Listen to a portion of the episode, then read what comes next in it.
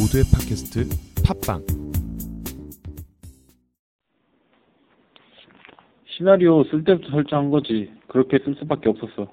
굉장히 전형적인 이야기의 형태를 하나 던져놓고 이후 그것을 터닝 포인트로 주지 않아? 아버지와 가해자 또는 피해자라는 두 가지 정보를 준 뒤 아버지는 피해자와 아버지겠구나 가해자를 잡으러 가겠구나 라는 게 일반적인 전형적인 의식이라면 그걸 뒤집고 상상을 깨면서 완전히 새로운 이야기로 나가는 거지. 그러면서 진실에 접근하는 과정이 되는 거야.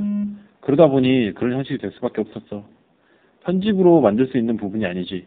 하지만 정작 쓸 때 그런 정도까지 의식해서 의도적으로 쓴 건 아니었어.